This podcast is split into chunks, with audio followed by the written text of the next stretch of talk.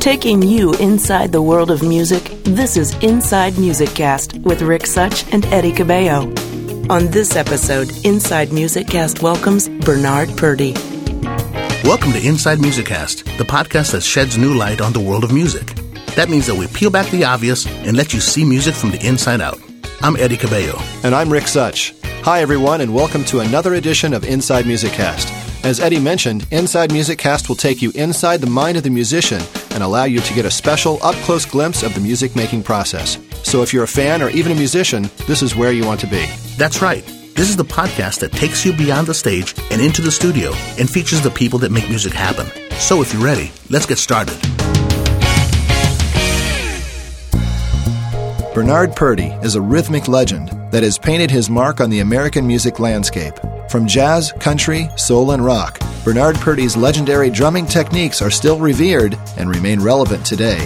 He's not only a legend, but he's a man who is also a teacher, continuing to influence young musicians to this day.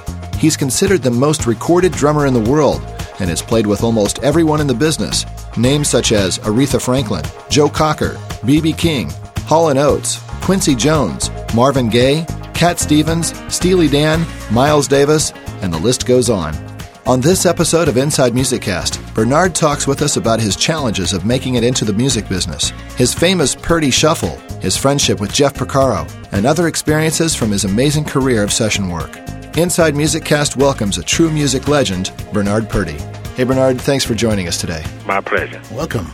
Hey, you know, just going way back, you were the 11th of 15 children. so go, right. so go back. Tell me a little bit about the, the Purdie household when you were growing up. well, it was really quite simple. Um, my father worked, my grandfather, my mother stayed at home. Say, I thought that my mother didn't work. and of course, you find out things later as you grow older. Uh-huh, uh-huh. Uh, my father had two jobs every day, Holy cow. and uh, I thought that my mother didn't work; just took care of us. that job was twenty four seven, Yep. Oh, my goodness. and I didn't know that that's what that was a job. so, growing up in the household, I was the uh, the bum. Well, what do you mean by that? I was spoiled a little bit Oh. because I was a, a brainiac. Uh-huh. Uh-huh. and uh, if they didn't kind of do things my way, then I'd run and tell on everybody. Just like most brainiacs do, huh? yeah, and I got my butt beat all the time because uh, I was a tattletale. Yeah. But that was uh, where it was. And that's how we grew up, and I still had to take care of my three younger sisters and one younger brother. Yeah. So you always had a job. Mm-hmm. And uh, the others that were older, six I didn't even know. And I just didn't know them. Yeah. The four older brothers, you know, I always tried to emulate them. Right. Yeah. And I had my hand me downs, and I was the happiest person in the world. Yeah. couldn't couldn't tell me I wasn't uh, wasn't rich. That's number one. Yeah. Right. Somebody had the notion to tell me that I was poor, and I had a fight. Wow. I was fighting like cats and dogs because I'm not poor. Yeah. And I don't know what you're talking about, and this, that, and the other. And I got into more fights in the Barrel of Monkeys because I didn't know we were poor. Mm-hmm. But you couldn't prove it by me Mm-hmm. because I had my clothes and everything else. I had my hand-me-downs, and I was the happiest person in the world. That's right. Yeah.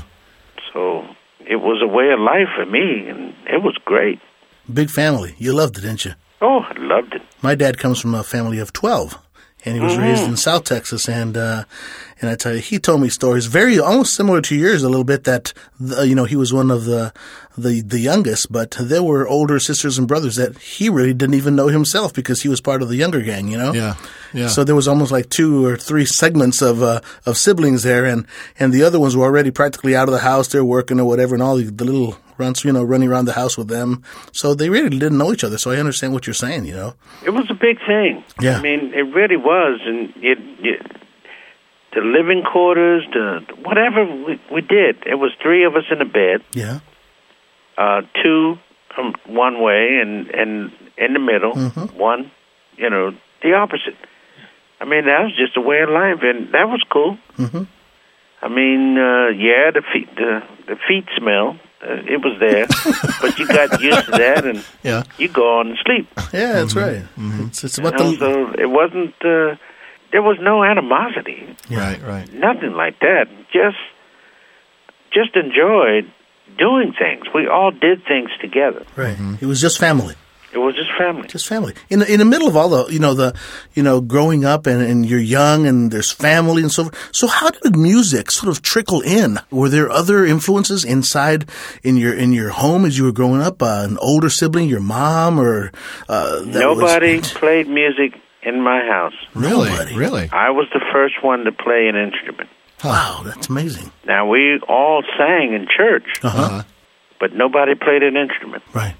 Now I was the first, and uh, I was playing uh, my mother's pots and pans. Yeah. by the time I was three. And uh, by the time I was six, she bought a second set of pots and pans. Okay. Just for you. Nope. No. For her. Because I had already bent mine all up. she told me not to touch the new one. You have those. Yeah, she brought them out, showed it to me, and said, See it? that's great. Now don't touch it. That's right. I knew what that meant. Right. These pants are going to feed you, and the other ones, you pound, you pound those away. Yeah, She she gave me yeah. those. That- she gave me the ones that I beat up on, and uh, that was cool. That, that that still worked. So I know at one time I did look at the new ones. yeah. I just I looked, Right. Uh oh. and I, I would. I, I don't think I was about to touch. I was just looking. Uh huh. And she said something to me, boy, and that voice. I said, no, no, no, no, I'm not touching. I'm not going to play anymore. I, You know what you're doing, Bernard? You're, you're making me think of my own childhood. Oh, jeez. I can see my mom looking at me right now. yeah, because they had to look. Yeah. Oh, they yeah. did. They right. had to look. As I And say. That's all you had to do. Uh-huh. Didn't have to say anything else. She said it once. Hmm. don't do something, you don't do it. Mom's looking peel paint, man. I'll tell you. So, so when, when, okay, let's, let's transition here for, from your first professional set of, of pots and pans that you practice on here to the real drums. You were, you well, were I what got age? my then? first set of drums, Uh-huh. which was, uh, well, I called them real drums. I mean, they were, uh, they were the small drums. But I got that set at six when I was six years old, Wow. And that's what I learned to play on. Interesting. And then from there, I played between seven and eight, nine and ten. I was playing at my teacher's, playing on his drums. Uh huh. But I finally got my own real set, as everybody calls it, a real set, Yeah. when I was 13, Really? almost 13 and a half. What kind of a set was that? You remember? It was a Rogers Scottish plaid. Really? Mhm. Rogers There wasn't before sets made, they tell me. Okay. And uh, I had one of them. You know what Scottish plaid looked like, right? Oh yeah. Okay. Well, that's what mine looked. And they were single tension, Yeah. but they were beautiful. Were they really? Huh? They were gorgeous to me. Sounded just as good too, huh? They sounded wonderful. I always, to me, uh, I, I thought they sounded marvelous. Yeah. So, so you know, you started uh, learning. You know, you had a teacher, but you know, you Yeah, co- well, it was my teacher that kept me on the straight and narrow path. really. His name was Leonard Haywood. Yeah, yeah. And uh, with Mr. Haywood, he knew that I had the gift. Now, I didn't know what that meant. All I knew was he wouldn't let me play the drums in the band. Uh huh. Really? No. Okay. I had to play another instrument, and the other instrument was trumpet. Check it out. And I couldn't play the trumpet. Didn't matter. But that's what I had to do. Mm-hmm. And it wasn't even about that. He knew what he was doing Right. because he wanted me to learn music. Right. Didn't have anything to do with anything else except learn Yeah. music. Sure. So I did that, and about a year and a half, almost two years later, I thought that he was going to let me play the drums, and then he said, "Nope, we have another opening, which is flute." Right. So I played flute uh-huh. for about a year. So for me, I went from the sublime to the ridiculous. That's funny. hey, it's just something that happened. You know? But I now, of course, m- many years later, you realize what he was doing, yeah. Right. and uh, I was happy, you know. But at the time, mm-mm, I resented. I actually resented the idea of having to play another instrument when I was the best drummer they had in the whole school. Right. But he knew what he needed to do to make things work for me. Absolutely. Yeah. Yeah. And that probably ended up being uh, one of uh, probably one of the more valuable things that you, you learned before you. Oh, yeah. yeah, Because I was playing big band by the time I was eight, nine, and ten. Yeah, Wow. And at that time, if you didn't know what the trumpet lines were Right. Mm-hmm. or the brass lines, you were up the creek. right. So he knew that that's what I had to learn, and uh, and that's what I had to do. So that's how I got it, and that's why it was easy for me to play play the big band. Growing up young in the in the nineteen in forties and fifties, who were some of your musical influences? I still had Count Basie, Duke Ellington, Yeah. uh, Lloyd Price, um, Ray Charles, Yeah. and on top of everything else, Floyd Cramer. Really. Mhm. Yep. Yep. Floyd Cramer was my all-time favorite piano player. Wow. Nobody could play the piano like him. and that's where I really learned to play country music. Mm-hmm. But I also learned to sing country music. Oh, really? Really? hmm A couple of the songs that I did was uh, put a ni- nic- another nickel in the Lodium. Yeah. Uh-huh. Right. Yeah, Teresa Brewer. That's right. Okay. and then all the stuff that uh, Williams, You're talking Hank Williams? yeah, Hank Okay. Williams, Uh-huh. um, and I was uh, superb yodel Are you serious? yodelers. superb. You still yodel today? Oh yeah, Do you? Yeah. I love it. I, I do it every once in a while. Do you really? know, and I just have a good time. I'd ask you to do it, but I don't want you to wake your neighbors. No, I, I agree. Because you can't lo- you can't uh, yodel quietly, can you? You have to. You have to put, There's it's no all or way of nothing. doing it quietly. it's all or nothing. Huh? Mm-hmm. No, I I understand that uh, you know during this time, you know, you're talking about a lot of the horn based influence, you know, music like Count Basie and and, uh, and and so forth, the big bands. You know, around that time, all all the music was really tons tons of horns there. I mean, on the on the pop scene. Besides tons of horns, there were also there's dance music. yeah, Right. See, all this was dance music. No matter what we did, that's what you had to do because uh, it it was a way of life. Right. I also, at the time, was doing all the organ groups: Bill Doggett, Johnny Hammond, Okay. uh, Doing just that. about anyone that you can think of. Right. I mean, I didn't do Jimmy Smith at the time, but I did Jimmy Smith in the '60s, Yeah. Uh-huh. Okay. not in the '50s. all right. Mm-hmm. But see, I had played with Bill Doggett in the 50s mm-hmm. because everybody that came through Maryland, I got a chance to play with. Yeah. That's where I also played with Ray Charles, James Brown, and all these other acts. Yeah. So it was a big thing to me. But the you know the local boy, local kid does good. Yeah. mhm That's what it was. Mm-hmm. And I had a good time doing it. But uh, there were all the groups, every group that I played with, dance music. Right. That's what it was. Yeah, you had to dance. Big swing, man. Yep, to swing, put put it in. You got to dance. Tell me a little bit about the uh, this hitmaker sign, the "If you need me, call me" signs that you made and, and left in the studios. Those things got you some gigs, didn't they? Oh, they got me lots of gigs. And there was a guy named Jimmy Tyrell Uh huh. who's the one who caused me to do that. Really. Uh-huh. I lived across the street from a sign maker.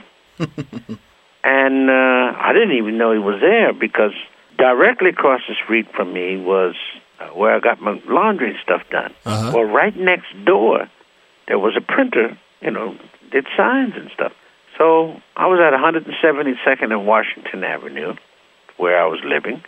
So one day, after Jimmy Tyrell kept telling me about doing some signs. Well, I ain't got no time. What, what are you talking? well, I went over there. I happened to walk on the other side of the cleaners, and I saw this sign guy, and I just, you know, I'd like to make up a sign. He says, "What? Okay, all right." And uh, he said, "Well, tell me what you want." So I told him what I wanted, and he says, "Okay, let me let me think about it and come back later this afternoon. Let me uh, let me see what I can do."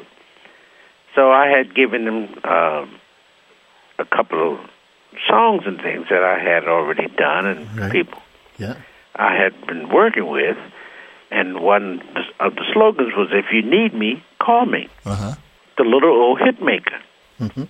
Well, when I got back, the man had three different signs made up, and it was so colorful, and each one of them had its own little thing in it. But it also had it where there was no telephone number. And I said, "Well, why didn't you put the telephone?" number? He said, "No, this is a conversation piece. Let Uh-huh. them ask you for the number." Uh huh. Good idea. There you go. I said, Whoa, yeah. so I got it. And if you need me, call me. Pretty Purdie. The little old hit maker. Yeah. Call me. Pretty Purdie. You know, I mean, each sign was, was, was different. Uh huh. Uh-huh. And it was so nice. Once I put up the signs, I put them on two stands behind me. I was ready to play. So the producers all loved it. Every producer that I can, man, yeah, yeah, Yeah. keep it, keep it. I like it. and it was, it, it became like a thing because. I had been with, uh, uh, with so many years with with the signs that I had producers that wouldn't allow me in the studio without my sign That's funny. because they'd been making hit records yeah. right. and it worked out all the way, you know, right to my advantage Mm-hmm. all those years. So this sign maker wasn't really a sign maker. He was a marketing genius. That's right. Yeah, Gee whiz, he did a whole campaign for you. My Yeah, but after that, you started seeing signs popping up for every instrument out there, right? Every No. every every player out there. oh no, they wouldn't do that. that was your thing Yeah, nobody wanted to do that. They, I mean, I created something and somebody else to do it now. That would mean second and third place. Nah, they ain't doing it. That's great. So They what, what, thought it would die out right away, but yeah. it didn't. That's, that's Yeah. great. It stayed there for a long, long time. Look at that. What was it that brought you to New York City in 1960 uh, when you when you made? Well, made when the- I came to New York, I had a group from Baltimore where we had been playing. Yeah. And uh, we came to New York after we finished closed out job on a Sunday night. Arrived at five thirty, six o'clock in the morning uh, at 165th Street in Common. okay, So we came in town trying to get us a gig. And sure enough, we did. We got a gig at the Comic Club, Uh huh. and uh, that worked for us. They took a liking to us and asked us to play in the club. So that was fine. We actually played for tips, and that's fine because we didn't know what to charge right. uh, you know what the scales and things were. So we Sure. we worked things out. So we worked for the door, Mm-hmm. and that really worked in our favor because the guy who owned the club Yep. means that he got a band, didn't cost him anything, and he was making lots of money. Yep. Yep. He's selling plenty the of food. drinks. Yep. You Yep. got it. And after a while, after two or three months, then he wanted to offer us money because he was making more at the door. He, we were making too much. so he wanted a piece of the door. so we kind of had to turn around and tell him, no, we, uh, you know, this is, you gave us this, let us keep it. Mm-hmm. Mm-hmm. He did. Yeah. So we ended up keeping it for about a year. Yeah. And then we basically we stopped. Yeah. But the group itself only lasted for a couple of weeks. What kind of what kind of music did you play? I mean, what, what were we doing? Originals or were we doing covers? We did both Uh huh. originals and covers, Uh-huh. and we were doing everything that was needed Yeah. for uh, you know for a job, Right. and uh, we were actually quite good at it. What musicians did you have? I mean, wh- who, what were the components of the band? uh, guitar, bass, Okay. keyboard, sax, and drums. Gotcha. and three of the members we all we sang. We had three of us that in the band that sang. Okay. So we we we did okay. Yeah, Yeah. sure. So you landed in New York in, in, in 1960, and I guess you're about you're about 21 at the time. And aside from uh, you know trying to get gigs, trying to, to move up the ladder and get you know in, in the forefront, what what did a young and budding musician like yourself have to do to land gigs? Yeah, really. Go out and beg. Mm-hmm. That's what you do. Knock on doors. You have to beg and ask for a chance and ask for a job. Mm-hmm. Yeah. I mean, it, it, that's what it was like.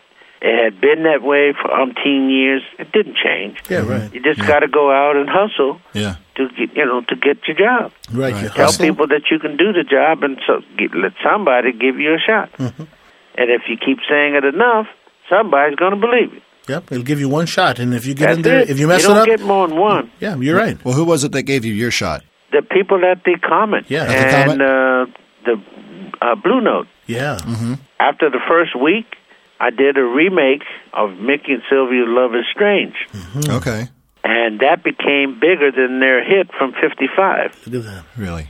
Yep, and it was on their own label and stuff. I didn't know what that all meant. Sure. But uh, it was on their own thing and their own production and everything else, and they made a ton of money from the uh, the remake of it because now they owned it. Yeah, Yeah. absolutely. Yeah. That that was a way of life. We always did covers. We we did cover band. Uh, we wasn't called a cover band, but we did covers of Sure. other all the hit records. Right. Right. We knew all the hit records Yep. didn't matter who it was jazz funk r&b latin country gospel anything that was a hit record that people knew Yep. we played it Absolutely. Right. and that was the way of life if you wanted to work That's right. that's what you had to do Yep. so sure you can stick your your your own music in every once in a while people will accept it but you can't do it on an ongoing base Yeah. Right. You just got to play what folks know Hey, that, that's the business these days. I mean, there's cover bands that do cover bands and sneak their own. I mean, the business hasn't really changed too much when it comes down to music repertoire and what you're playing. You know. No, it hasn't changed much on that. Yeah. The only thing the way it changed is who's making the money. Right. That's exactly right. If it's anybody that's making it. Yeah. Uh-huh. Because all the groups now want to be self-contained. Exactly. They all want the business. Yep. How are you going to get the business if you don't know anything about it? That's right. But there are people out there that are waiting to uh, take your money. Exactly. exactly.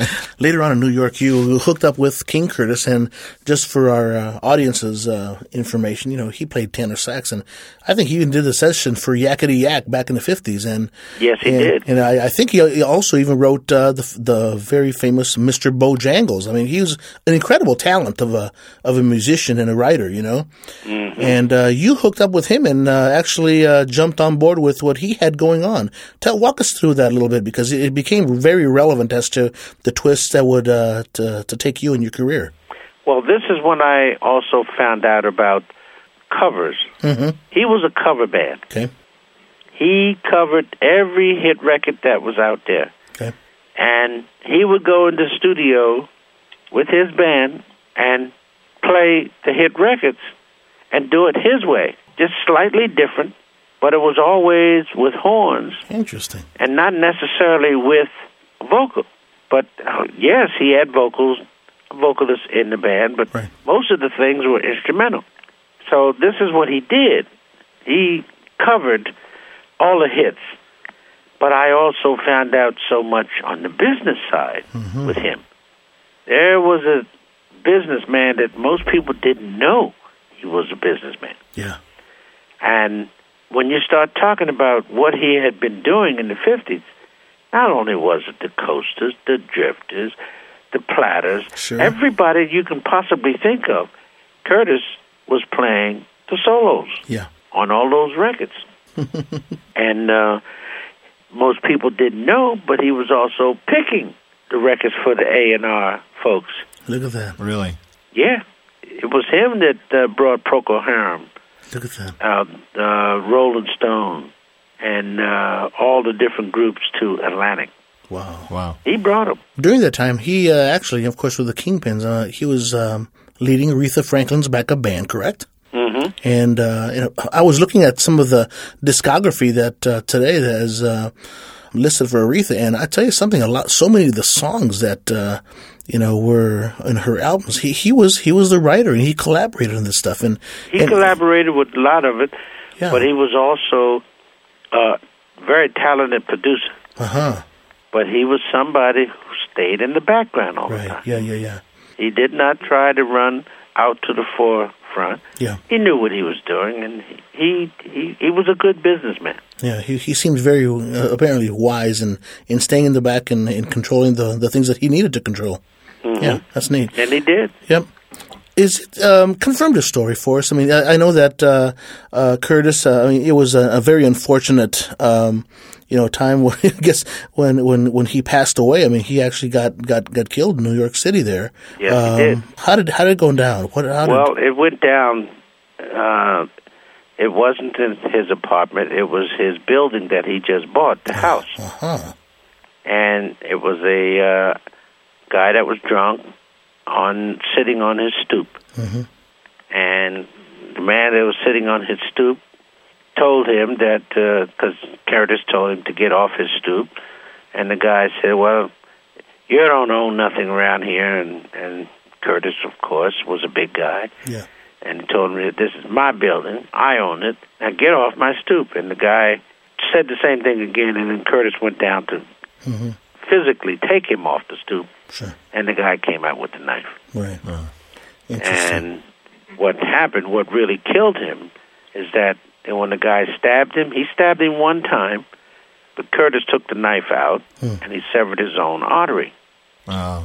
By taking And it out. uh, but he stabbed the guy six times. oh my goodness. He Wow. he went to the hospital and he's he lived. But Curtis too. Curtis died before when the ambulance. By the time the ambulance came, Yeah. Uh-huh. he had lost so much blood. Yeah. Wow. The big, big, big loss because at that time he was working with Aretha extensively, Mm-hmm. correct? Right. He was the uh, see the Kingpins was his band. Yeah. It wasn't Aretha's band. hmm That was his And backup band. Yeah. He had had the band for ten years as the Kingpins, Right. and before that it was just King Curtis's band. But then he, when he decided to call them the Kingpins, it was a big thing because it was a horn band, and uh, nobody, no one around town kept the horn band together like this. He had Twelve pieces Yeah. Yeah. that he kept busy. Yeah. I mean, he just don't. That's a lot of musicians Sure. to uh, you know take around with you all the time. Yeah. yeah. His eight-piece band was the one that worked all the time, every weekend. Really. But he enlarged it to twelve as times went on when he took it on with Aretha. Right. Yeah, you know, I, I'm just curious to know who some of your influences, you know, that you looked up to in, in the drumming world uh, were as you were honing your own skills. I mean, was there certain uh, drummers that you kind of latched onto, or that you tried to emulate, or? or Oh were you- yeah, well, one of my emulation was uh, Papa Joe, Uh-huh. Really. Okay. uh, and I still do it even today. When I play brushes, I become Papa Joe in my whole mind and body. Yeah. Uh, I just it, it's just a natural for me because I loved him. I loved the way he looked, moved, how he felt, and I became him when I said when anytime I play brushes. Uh-huh. Wow. Uh, Louie Bellson Yeah. loved him. Uh-huh. Gene Krupa, Mm-hmm. superb. Yeah. There are folks that a lot of folks don't even know Mm-hmm. that influenced me so much. And of course, one of my biggest influences was uh, um, Mr. Shuffle himself, uh, Blakey. Blakey. Blakey. Yeah. Uh-huh. Okay. Yep. Just phenomenal, absolutely phenomenal. Mm-hmm. Uh, Panama Francis, Joe Marshall, Right. Stix Evans. I mean, all of these guys were mentors of mine. I mean, I just loved them. Look at that. uh, Louie Bellson was somebody who I was always fascinated. You know, then I got to meet them, Uh-huh. and I became even more, Look at that. more fascinated with him, and and became friends. Look at that. You know, like uh, it, it was like a super super big thing for me. Sid Catlett, I didn't know on a personal note, but watching him play and and oh, it, it's it was something. Yeah. It really, really, really was something for me. Well, was it was it King Curtis that eventually introduced you to Aretha? Is that how you first landed? You know, your your uh, your gigs with with Aretha Franklin. Uh, yes, it was. Was it? Yeah. hmm In '65, she was on Columbia Records. She Okay. had already made a couple of records on Columbia, Mm-hmm. and those records that she made on Columbia, when she finally went to Atlantic, they became instant hits, and Columbia wanted to update their music, you know, to resell it. So it was myself that actually ended up fixing and bringing a band and all to Aretha on Columbia on all of those records that she had on Columbia Right. to update those records and uh, make a hit for that. Wow. Did you play on the live at Fillmore West? Yes, I did. You were there. I mean, the, the I mean that was a major, major recording, and uh, famous songs like "Respect" and Eleanor Rigby, "Doctor Feelgood." I mean, just call me. I mean, that that was uh, one one heck of a live recording. Oh, it was Yeah. wonderful, and it was my first time getting back with uh, Jerry Wexler. Really. Yeah, we had uh, we had a run in uh, a couple of years, about three or four years before that. Yeah. And uh, we were finally back together, and uh, we ended up with hit records, and uh, uh, it worked itself out. Yeah. Well, that's a wonderful project, and it's, it's uh, I bet you everybody just has uh, incredible memories of that whole session. You know. Oh yeah, That's cool. um, you know, I've uh, me and me and Rick are really major Steely Dan fans, and of course, uh, you know, I was going to talk about this, but um, we have seen the DVD, the making of Aja, and you've probably seen that too of the clips, and Chuck Rainey and other musicians who contributed to the Aja album, uh, uh, the Steely Dan album. It, it, it's a, it was a very educational um, uh, DVD, but you have a little clip in there where basically you're giving your feedback as to some insight on some cuts uh, on the recording there. Uh, talk to us a little bit about uh, about that that particular classic album, the sessions that went down on uh, with Steely Dan. That's it's an amazing piece of work. Well, for me, um, what I'm good at, which I'm, you know, I'm I'm very pleased to say, I take direction very well. yeah, But I also know that I'm a leader. I'm a creator, and I always like creating, no matter what. So I'm always going to try to do that. But I do take direction very seriously, and I go in to do my job. Mm-hmm. My job is to give you exactly what you said, mm-hmm. and then more on top of it, mm-hmm. even more. Well, working with them was, yeah, it was a highlight, but it was also a major, major breakthrough because with them, they were perfectionists. Oh yeah. So they were very good at what they wanted and they knew what they wanted. Mm-hmm. Well, when I made a take, because I always felt like I was also a perfectionist, when I was happy with what I had done, then I let them know. And it was always the first, second, or the third track. okay, So practically everything that I'm on is the first, second, or third track That's impressive. that they've used. but we still made from 50 to 100 tracks after. I, I knew you were going to say that. I knew, that's when you said you, you, you, they took the first, second, or third track. I thought that's impressive because Yeah. I've heard those guys really like to hammer out a lot of tracks. Oh, yeah. Yeah. They hammered them out. I, I didn't care Yeah. because I already told them, I had it off my mind Yeah. that the hit was the first, second, or the third track, and I Uh-huh. just let them know. And then we go on from there. That's funny. And they were cool with that Uh-huh. because they knew they were going to still do another 50 to 100 tracks. That's okay. it's in the Didn't budget. bother me. It's in the budget, right? Yeah, they had no problem with their budget. Look at that. That's funny because that, that leads me into my next comment and question here. I was going to tell you that one of my favorite tracks on that Aja album is Home at Last. And what I love about that track is, is your performance, which is basically like a halftime shuffle. And that that track has such a great groove, and, and what I was going to ask was, you know, you know, how hard did they work you on that track? And, and, and but now you've already answered that question. Yeah, really. Well, it, it's not. No, no, it is not a problem. Uh-huh. Because the first thing that they said to me is when I first heard the track, because they had already pre-recorded it two or three times Right. with Chuck and a few other folks. They said to me, "Well, we don't want to shuffle, and we don't want all eight notes. Uh-huh. We all we don't want all sixteens, you know, and and we don't want this and don't want that, but yet we want this to be funky." Yeah. I said, okay. So the first thing that I said to them, I said, then what you're looking for is the Purdie shuffle. No, no, no, no, we don't want any shuffle. We don't want any shuffle. and I said, well, you don't know what the Purdie shuffle is until you've heard it. That's right. So why don't you listen?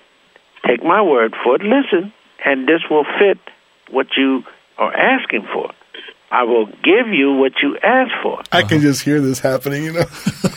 So I sat down with him and told Chuck, I said, okay, let's go here and such and such. And then Larry Carlton, uh, Paul Griffin on uh, piano. Yeah. I mean, there was no problem. They heard Home at Last their way, what they had been doing, and they didn't like it, and such and such. They had two or three versions of it Yeah. and they didn't like it. So as soon as I started doing what I was doing with my fingers and my hand, Chuck fell right into it on the bass. Right. And there you go. I mean, it's all there. Paul Griffin jumps in on it, and bam, he's in between the beats. And uh, it was really, really simple. And they just totally, totally freaked out. They loved it. they absolutely loved it. and then, then they kept asking me, says, well, what did you call this? I said, it's called the Purdie Shuffle. And the reason for it and why, why is that it has everything in it. Yeah. You got eight notes, you got quarter notes, you Yeah, got sixteenths, sixteenths, you yeah. got dotted, you got triplets, Wow. you got the whole works, Uh-huh. whole notes and half notes. So the point is, is that it's all spread over a two bar phrase Yeah. in order to make it work. Uh-huh. So it still has my locomotion in it Mm-hmm. and the, my flowing feel. So you gave them exactly what they wanted and a little bit more. Thank you. I like it. That's good. Well, I was going to ask you too. You know, still staying on the topic of Steely Dan. How did you hook up with uh, Donald and Walter in the first place? yeah. Oh, I hooked up because of uh, of Chuck Rainey and Paul Griffin. Okay. but they also knew that I had been overdubbing many different songs for many different people, and I had already overdubbed some stuff for them too, which was on their first and second album. So the thing was is that uh, Jeff Porcaro Yeah. is the one who told them that there's a couple of things that that you really you really ought to you know go with Purdie because it's his thing. Uh, and Jeff was really he was definitely right about because he learned the Purdie shuffle and that's what Rosanna is and he turned Right, it around a little bit to make it work for him. Right. Right. So he was in seventh heaven when uh, I was doing that and showing that to him Yeah. but he is somebody who had foresight and smart enough because he was also one of the drummers they had tried for different things and it didn't work. Mm-hmm. And he told them, So he's called Purdie. So Jeff, actually, I mean, he had already gone in and recorded. Uh, he had uh, laid down some tracks already Yes. pr- prior to your arriving in, laying, putting down your shuffle on. Right. I got you. All right.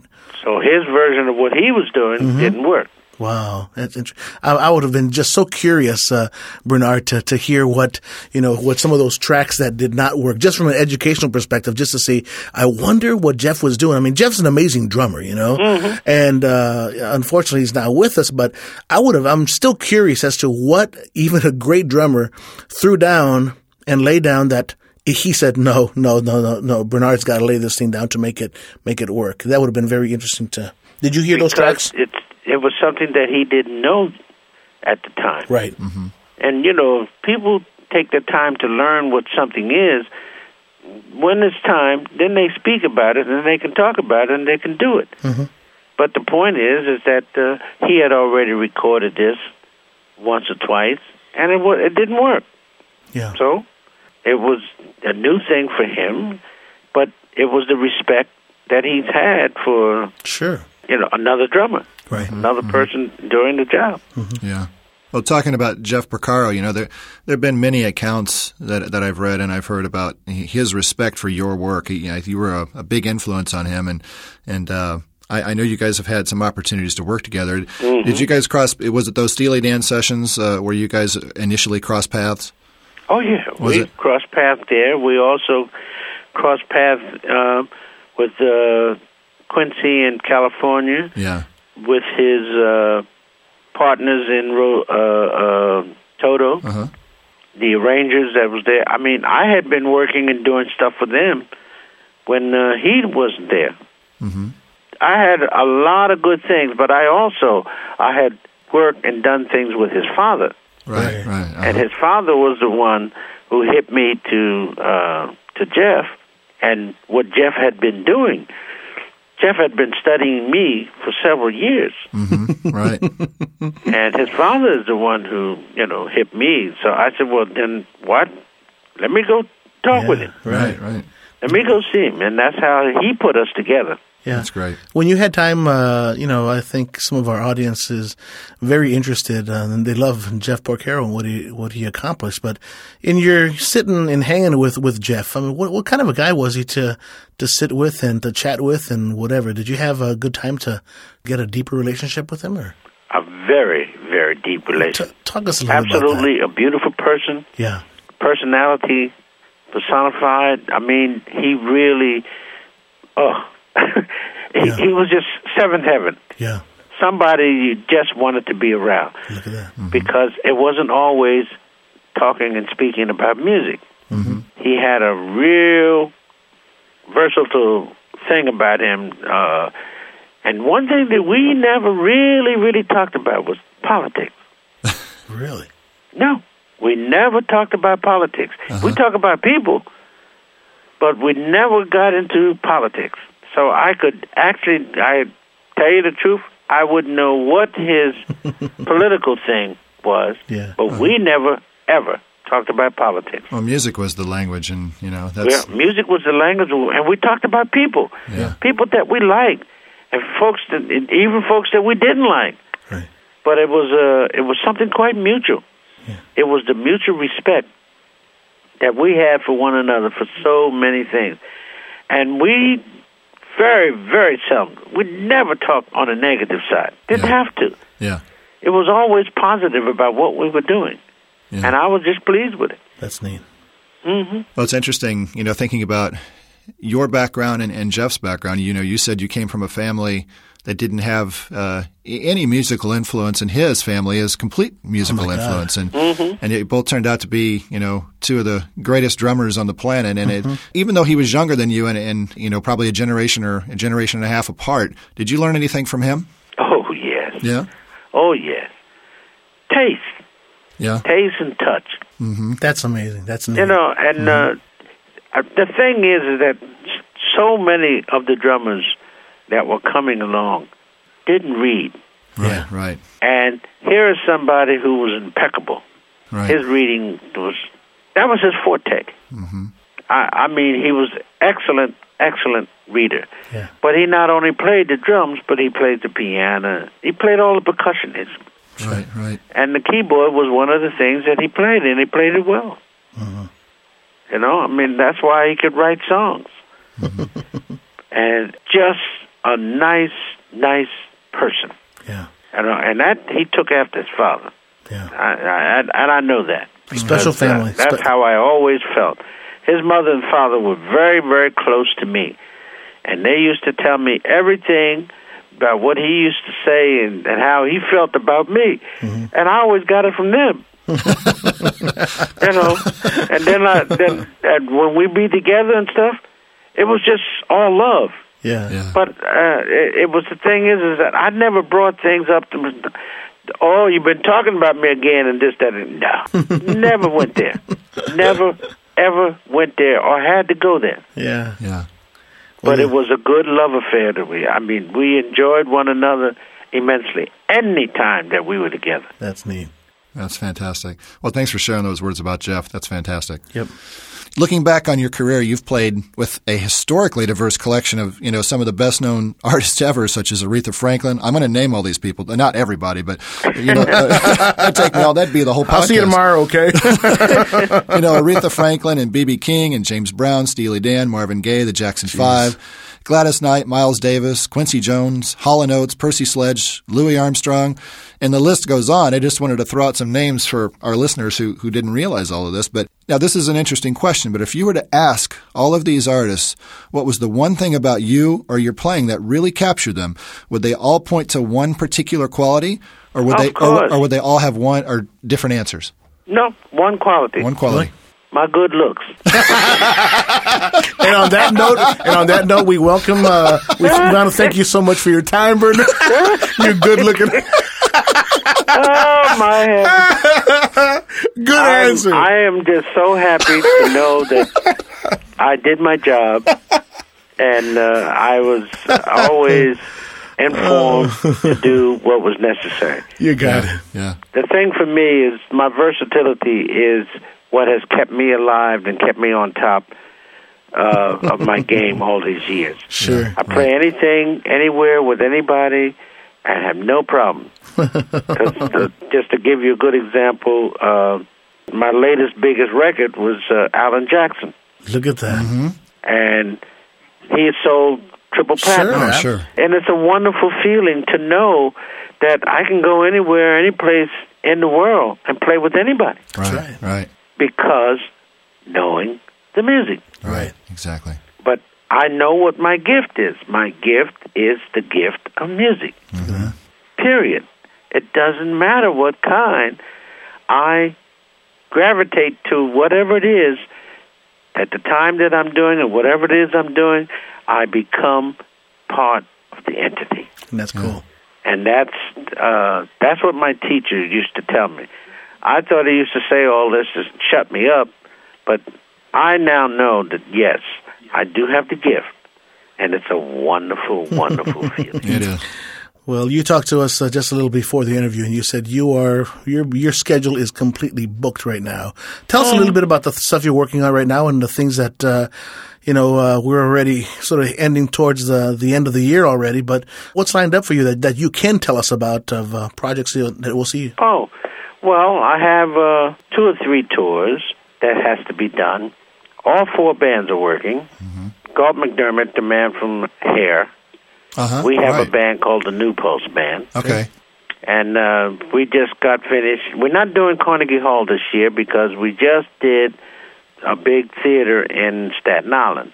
And the, one of the other groups is uh, the Godfathers of Groove. We used to be called Masters of Groove. Yeah, yeah. Okay. Yeah. Uh, and it's now called the Godfather's Group. So we'll be going to uh, London and uh, Italy, Cleveland, uh, Pittsburgh, places like uh, California. Uh huh.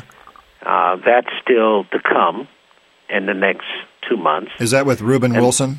Yes, that's with Reuben Wilson and Grant Green Jr. Okay. Right. And then I have the Hudson River Rats, and they're going to Japan with me, Wow. Okay. with Wow. uh, Chuck Rainey. Oh, cool. Very cool. and uh, we have many, many different kind of jobs and things to do. And then I, uh, the All Star Band, I still have things to do there, plus clinics and master class, and my teaching. That's So neat. I'll be doing that with uh, the new school the rest of the year, and I also do Five Town College, that's awesome. and this is all through November and December. She whiz. Wow. Well, just a few minutes ago, you mentioned that you do some instructional, you do some teaching in courses, correct? Yeah. Well, one thing I hope that your students learn from you is beyond the playing aspect is your work ethic because Right. you seem to have worked harder than any other musician we've ever talked to. Well, I have always uh, been told the one thing that you do, it's still a job. Yep. If you mm-hmm. treat it with respect, that is what's going to take you around the world. That's right. And I, I believe that. I believe that very strongly. That's why I can get along with anyone. I'm I know I'm a band leader. I also know I'm a sideman. Yeah. And you do the job because that's what it is. It's a job. You got it. Yep. Well, that's neat. Bernard, thank you so much for spending time with me and Rick on Inside Music Cast. My plasma. And uh, you know, we'll be uh, we'll be looking forward to checking in with you occasionally as uh, we head into the new year. Mm-hmm. In behalf of Rick Such, I'm Eddie Cabello. Thanks for being with us on Inside Music Cast. Thanks a lot, Bernard. Thank you. My pleasure. Special thanks to Bernard Purdie for joining us on this episode of Inside Music Cast. Our goal is to bring you a new episode of Inside Music Cast every other week. Be sure to check out InsideMusicCast.com for continuing updates, including our People's Forum, where you can chat about all things music with Inside Music Cast listeners from around the world. That's InsideMusicCast.com with one C. For Eddie Cabello, I'm Rick Such. Thanks for listening to Inside Music Cast. Thanks for downloading Inside Music Cast, the podcast devoted to the musicians, fans, and the people who make the music business happen. Your subscription is appreciated, so be sure to check your podcatcher for our next episode. You can also visit InsideMusicCast.com for additional content. If you'd like to contact us via email, the address is input at InsideMusicCast.com.